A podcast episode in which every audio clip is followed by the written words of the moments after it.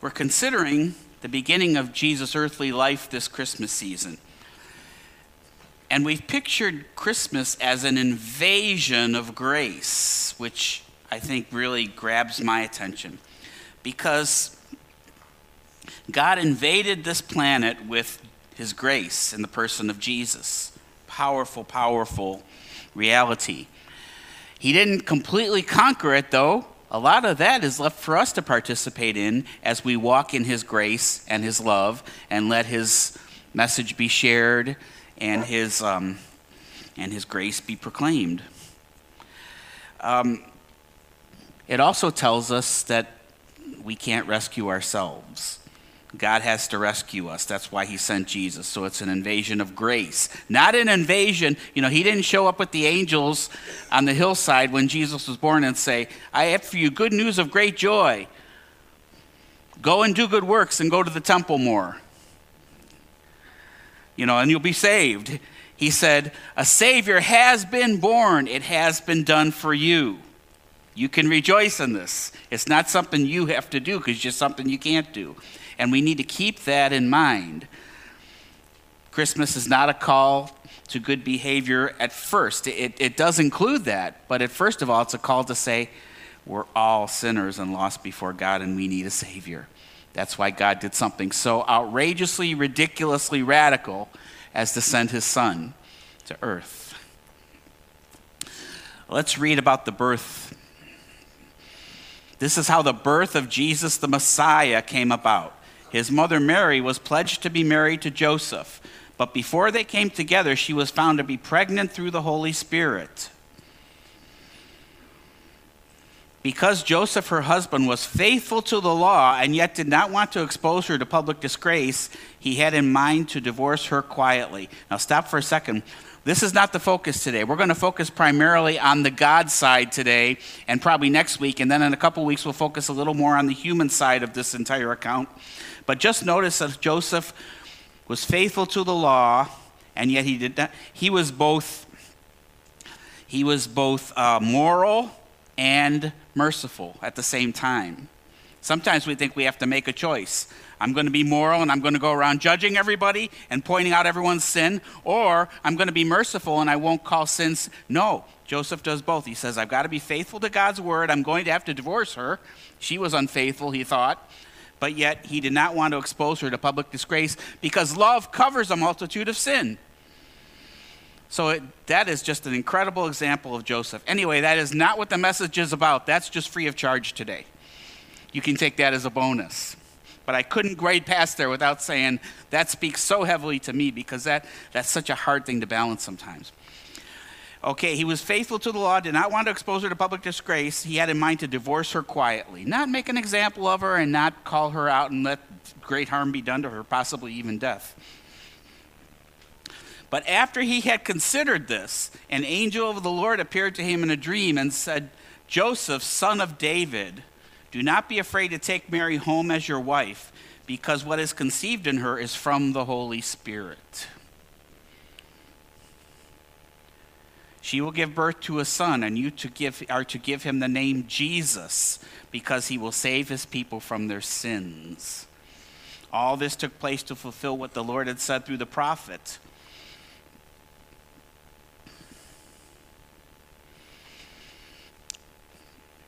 The virgin will conceive and give birth to a son, and they will call him Emmanuel, which means God with us. When Joseph woke up, he did what the angel of the Lord had commanded him and took Mary home as his wife. But he did not consummate their marriage until she gave birth to a son, and he gave him the name Jesus. We want to see three things today. We want to look at the God side. We want to see, just review from last week, the pedigree of Jesus. Okay, and then we want to look at, secondly, the pro- the prophecies about Jesus, and then the power of God, which is where we're going to spend most of our time in this message. Last week, we looked at the genealogy of Jesus in the first 17 verses of this chapter. And it demonstrates that Jesus has the pedigree to be the Hebrew Messiah. He had to come through Abraham and through David, and he did. but it also shows why he is the Savior of all sinners.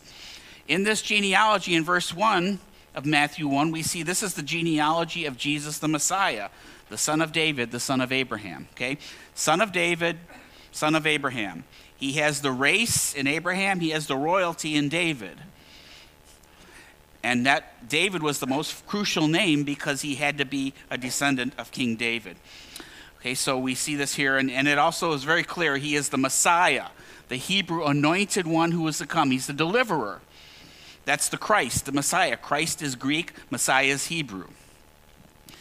All right, so we see that. And then also, this genealogy includes women, which was unusual back then. It includes uh, non Jewish people, Gentiles, and includes, includes blatantly immoral people like Rahab the harlot and King David. There's Ruth, a Moabitess, Rahab, a prostitute. And if you go to the next one, now, Jesse, the father of King David, David is the most key, crucial person in this genealogy to prove that Jesus can be the Messiah. But notice it goes on to say this, and this is radical because he didn't need to do this. Matthew did not need to do this. Did he need to do this?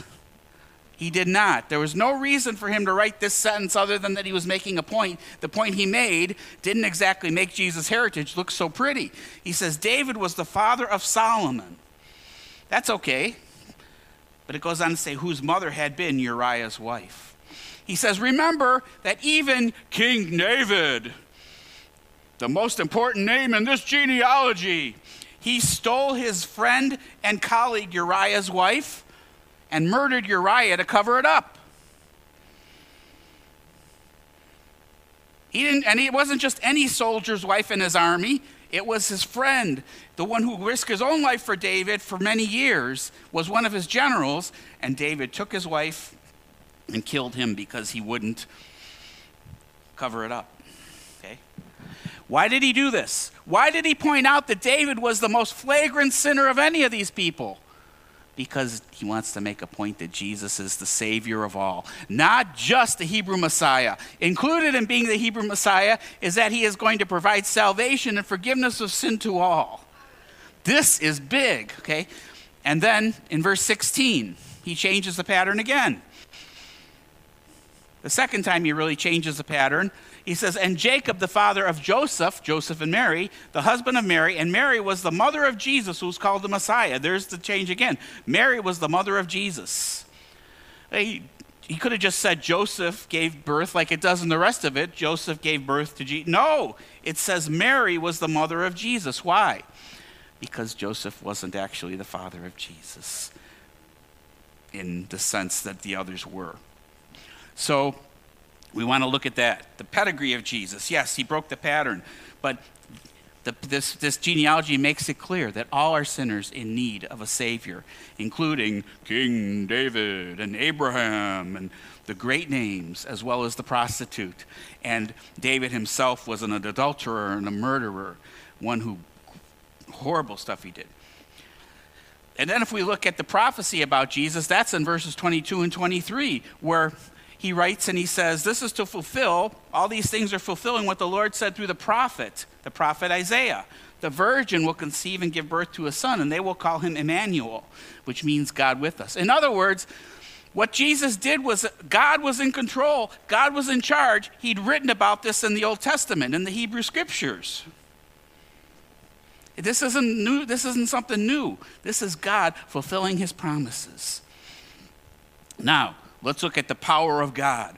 Because in order for this genealogy to be able to be written about after the fact, and for this prophecy to be fulfilled, it took the power, the power of Almighty God to work and manipulate history to the point where He brought His Son into the world. It's God's power, it's God's grace on our behalf. This, it says in verse 18, is how the birth of Jesus the Messiah came about. This is how. Several years ago, Larry King, the talk show host, was asked who he would like to interview if he had his pick from anybody in history. Who do you think he said? Who did he say? I didn't hear that. Elvis? no, not Elvis. Not Taylor Swift. she wasn't even there then, I don't think. He said he'd like to interview Jesus Christ. And he said that he would like to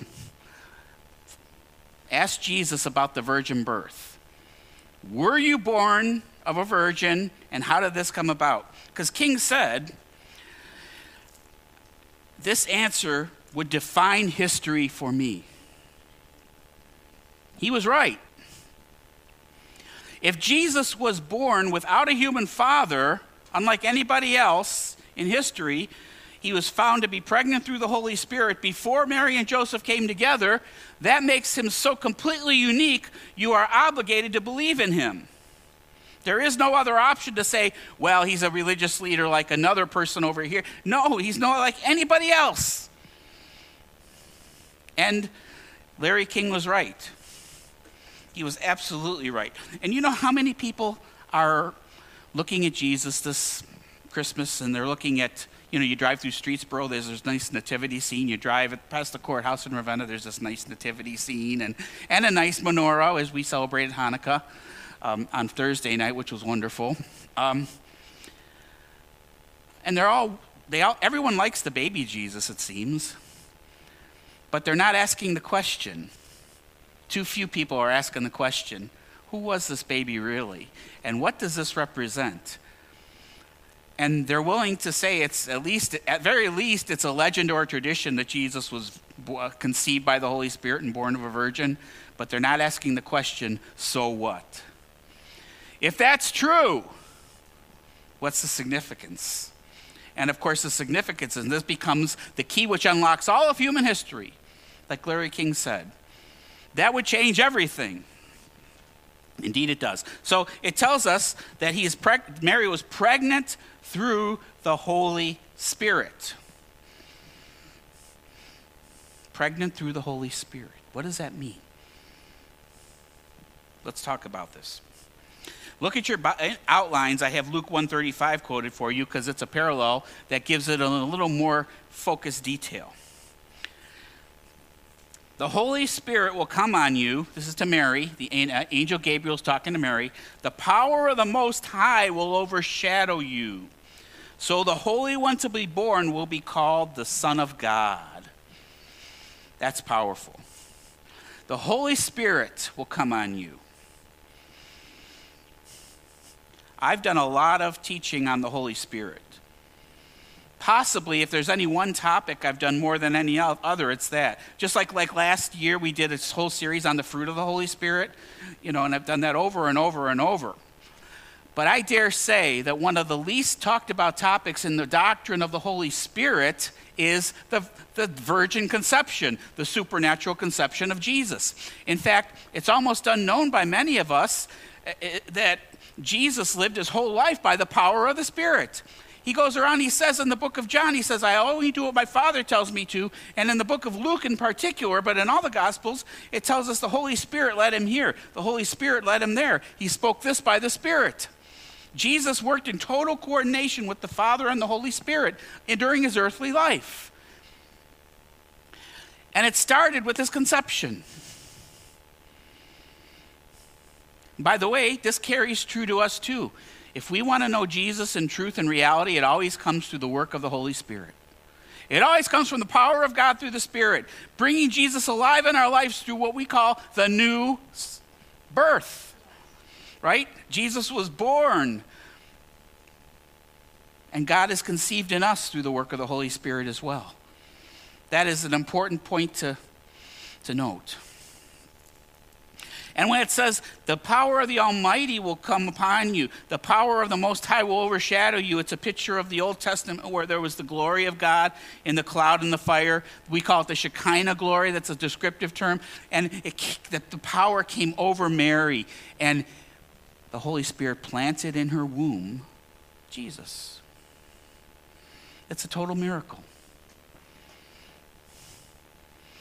And the, re- the ramifications we'll look at in a minute.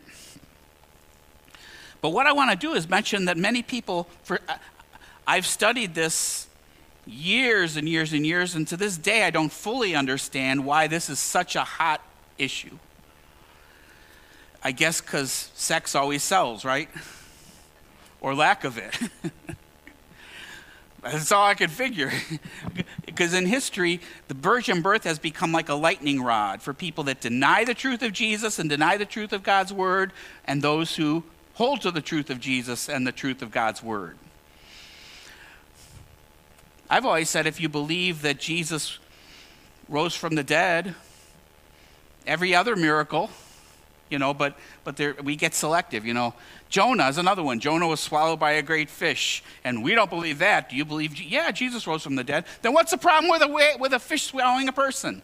If Jesus came back from the grave, and if Jesus was virgin born, what's the problem with being swallowed by a big fish?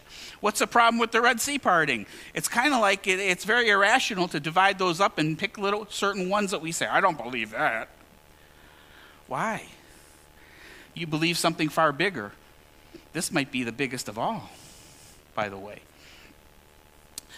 But one of the things that people have done is said, well, that's a legend that was made up. And you see, there are all these other stories of ancient gods and goddesses in the ancient world that were virgin born. And so the, Matthew just stole one of those and changed some of the details. That's, you will hear that. Likely, if you take Religion 101 or Philosophy 101 in college, you'll hear that. Something along those lines. Let me tell you the legend of Alexander the Great's birth so you get the picture. Alexander the Great, I'm using him because he's so famous. His, he was the son of Philip of Macedon, and um, Here's the birth story it's that a serpent, a snake, ugh, was seen sharing the bed of Olympias. Olympias was Philip of Macedon's wife. This snake was actually Zeus, the, the chief god of Greece. Zeus came as the form of a snake and conceived with Olympias the son who would be Alexander the Great. That's the virgin birth legend that Jesus is copied off of, allegedly. Do you see any similarity? There's a similarity in that Satan counterfeits that there's, div, div, you know, powerful people had divine births, right, from the gods. But other than that, it just stops. And it's not the only one. There's, there's several others like that. But they're the same thing. It's like, I, think, I don't know if it's Osiris or whoever it is, another ancient god, but was born out of a rock. Do you see Jesus being born out of a rock? So it, they don't really parallel.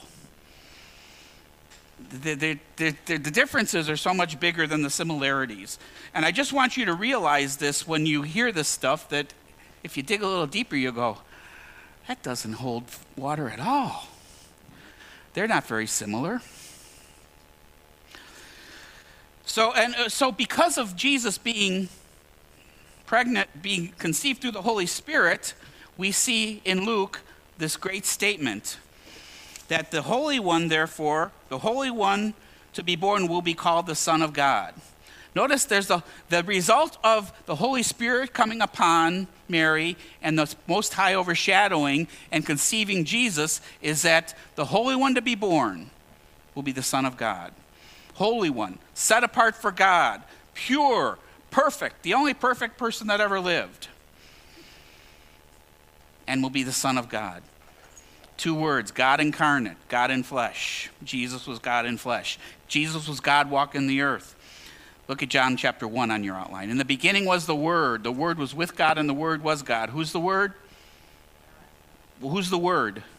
Jesus, right. There's really no doubt about that if you read even a tiny bit of the passage. The Word became flesh and made his dwelling among us. We have seen his glory, glory of the one and only Son who came from the Father, full of grace and truth. Invasion of grace and truth. No one has ever seen God but the one and only Son, who is himself God and is in closest relationship with the Father, has made him known. God incarnate in Jesus. Colossians 2 9, for in Christ all the fullness of the deity lives in bodily form. That's pretty definitive, huh? All the fullness of God dwells in bodily form.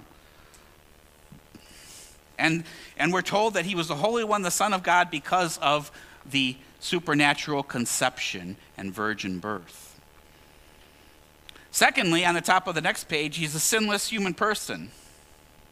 A sinless human person. The sacrifice for sin, behold the Lamb of God who takes away the sin of the world, had to be sinless. Therefore, since we have a great high priest who has ascended into heaven, Jesus, the Son of God, let us hold firmly to the faith we profess, for we do not have a high priest who is unable to empathize with our weaknesses. He was truly human, and he empathizes with our weaknesses. But we have one who has been tempted in every way just as we are, yet he did not sin. He was protected from sin.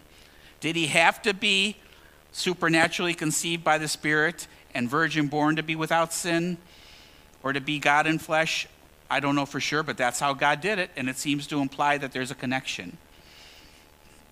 Either way, that's how God did it, and he was those things. So here's a conclusion Jesus, the Messiah, is God incarnate, the Holy One, the sinless, only begotten Son of God. Nobody like him. Larry King was right. Everything, all of history hinges on this person. Nothing's ever the same again. God came to earth in the person of Jesus. Okay? Remember, I said this is going to be the God side of things. Indeed, it has been so far. Here's the second part Mary had a son and named him Jesus. Greek word for the Hebrew Joshua. Greek word for the Hebrew Joshua. Jesus means, of course, simply Joshua. Let me get to where I am.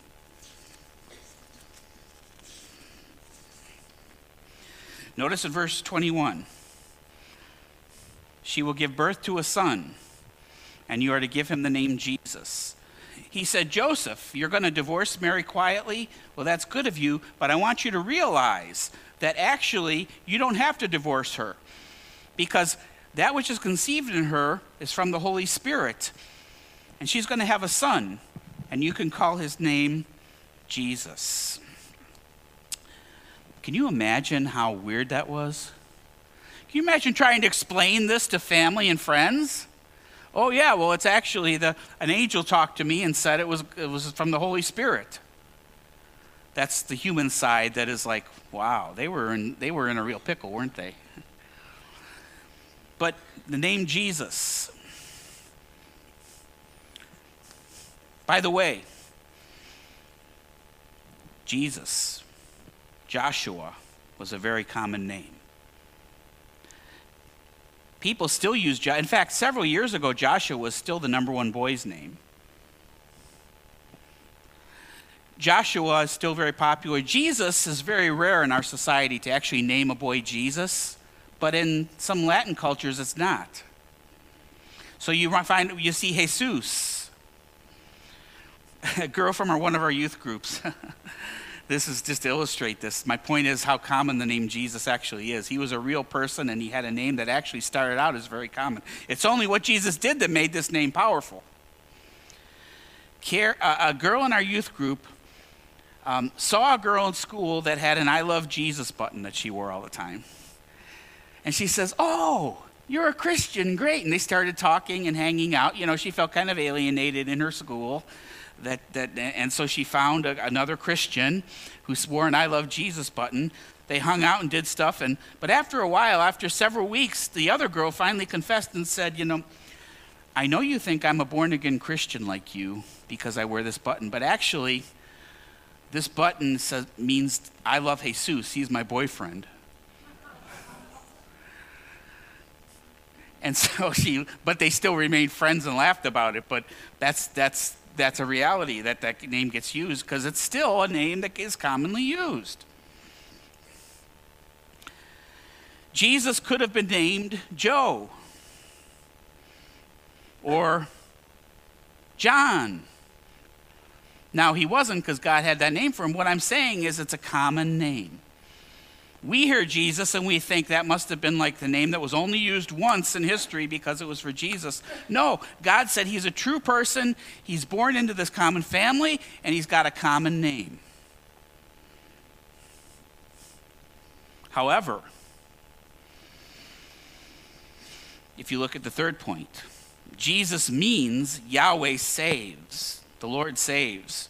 It says he shall save his people from their sin. Can we get down to verse um, 22, 23, 24? Doesn't seem to be moving. Oh, wow, okay. 22, verse 23. 23 there.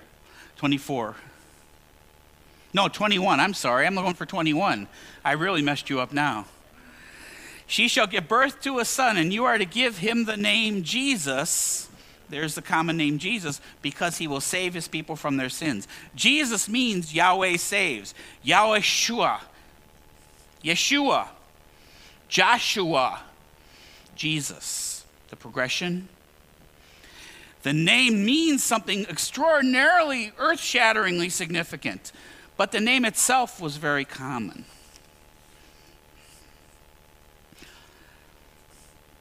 Larry King was right. This one that was born is the hinge of history. Because who sins? Who needs to be forgiven of sin? Who provides forgiveness of sin? Yahweh Shua. So, yes, this is the hinge of all history. Jesus is the most important person who ever came to earth. His mission was the most important. However, that name Jesus, it says in, in Philippians that because Jesus humbled himself and took on the nature of man and went all the way to the cross, that at the name of Jesus, it says, Uh, every knee should bow in heaven and earth and under the earth to the glory of God the Father. Every name should confess that Jesus is Lord to the glory of God the Father. Because of what Jesus did, that he came down and that he died on the cross, went all the way to the cross, and then he rose from the grave and was exalted to the right hand of heaven, now we can sing that your great name. Now we can sing that at the name of Jesus, every knee should bow and every tongue should confess that he is Lord because of what he has accomplished. So suddenly it's gone from a common name, Joshua, Jesus, to a name that represents the most important person who's ever lived, the hinge of history, God in flesh, Jesus the Savior. That's why his name and why we sing songs about his name. Have you ever wondered that? If you're not, you know, why, what's this about the name of Jesus? The name of Jesus? Well, that's why. Because what God named him was so significant. But in retrospect, it was so significant. When he walked the earth, there were probably other people named Jesus all around him.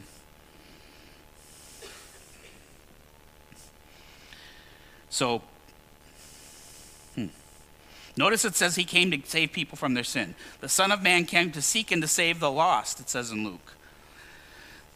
1 John 4:10 This is love, not that we love God, but that he loved us and sent his son as an atoning sacrifice for our sin. That's how he forgives us. He paid the price for our sin. Jesus is this is Acts 4 11 and 12. The stone you builders rejected, which has become the cornerstone. Salvation is found in no one else, for there is no other name under heaven given to mankind by which we must be saved. That name of Jesus. Because of who he was and what he did, that is now the name we all must call upon to be rescued, delivered from the penalty of our sin. And then we go on for the rest of our lives calling upon that name to be further delivered from the lingering sin that bogs us down. It all comes through the power of Jesus. Made alive in us by the Holy Spirit, much as he was made alive of Mary by the Holy Spirit. Notice that when Paul talks about living the Christian life, and it says this in Acts, it says this in the Gospels, that we need to be filled with the Holy Spirit because that is the living Jesus inside of us. That is how Jesus' life is imparted and grows in us and takes over our lives. To close, to close, again, this is the God side. I don't have five steps to being a perfect Christian to conclude this message. But what I do have is this there's two attitudes we can carry because of the virgin birth. Because Jesus was conceived by the Holy Spirit, born of a Virgin Mary, and Joseph took extra steps, as we saw, to protect that virginity until after the birth of Jesus, we should walk in great humility as Christians. I was so lost, God had to come to earth and perform a miracle, a miraculous conception and a miraculous birth to save me. Okay.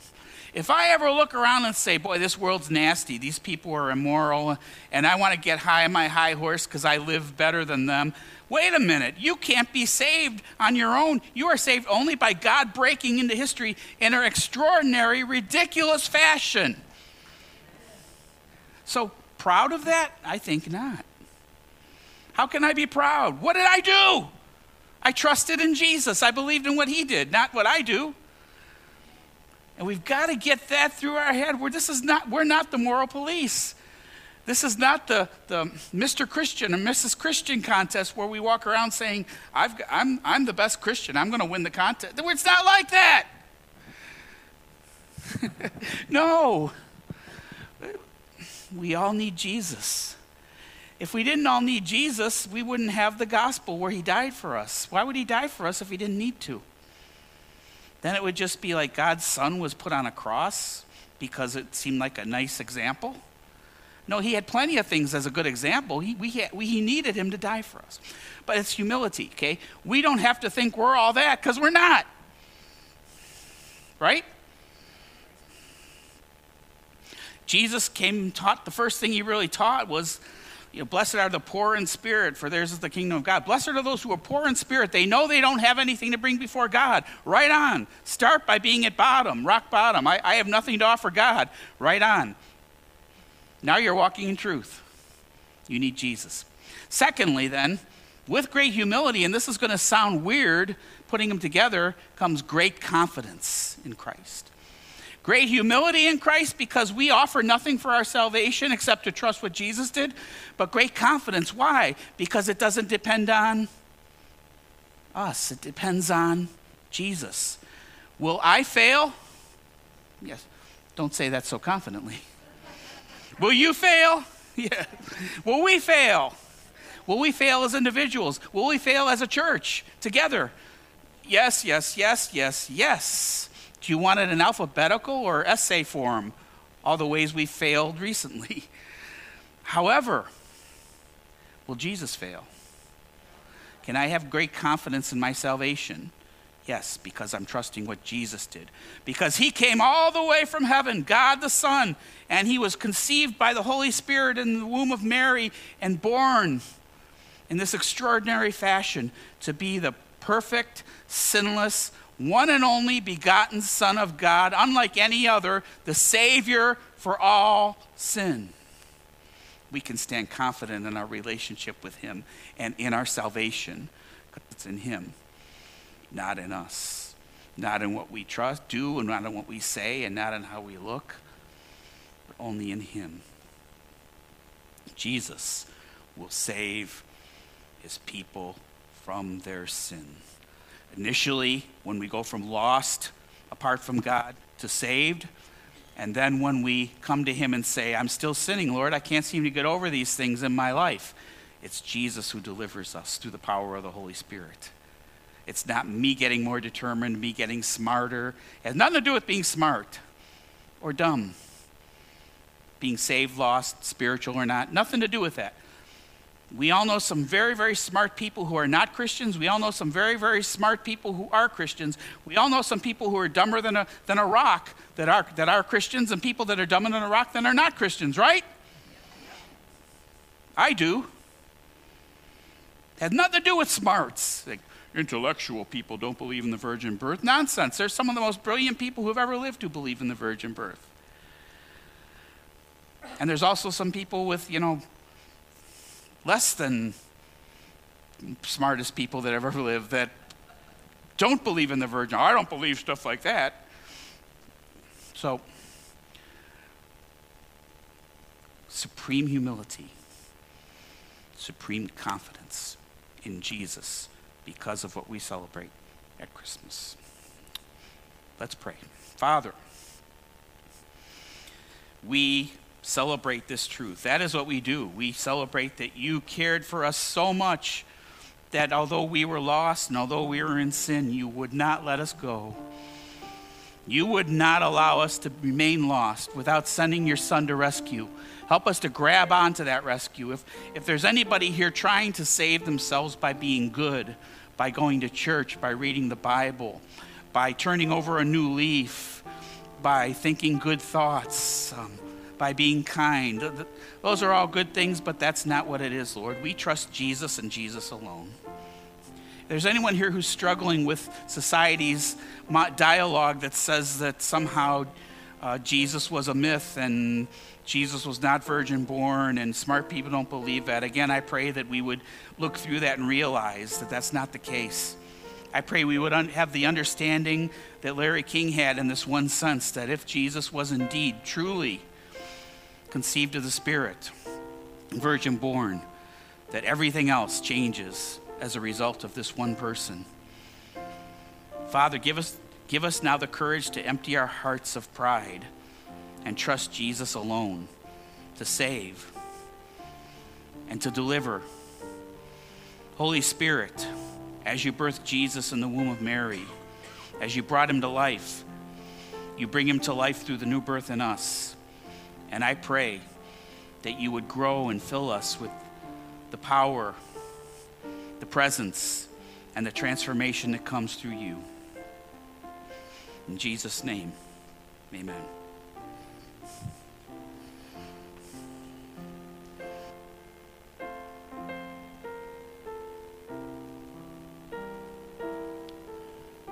This morning, as we bring the service to a close, if you have any need of prayer or if you'd like to give your life to Christ this morning, we invite you to come forward that we might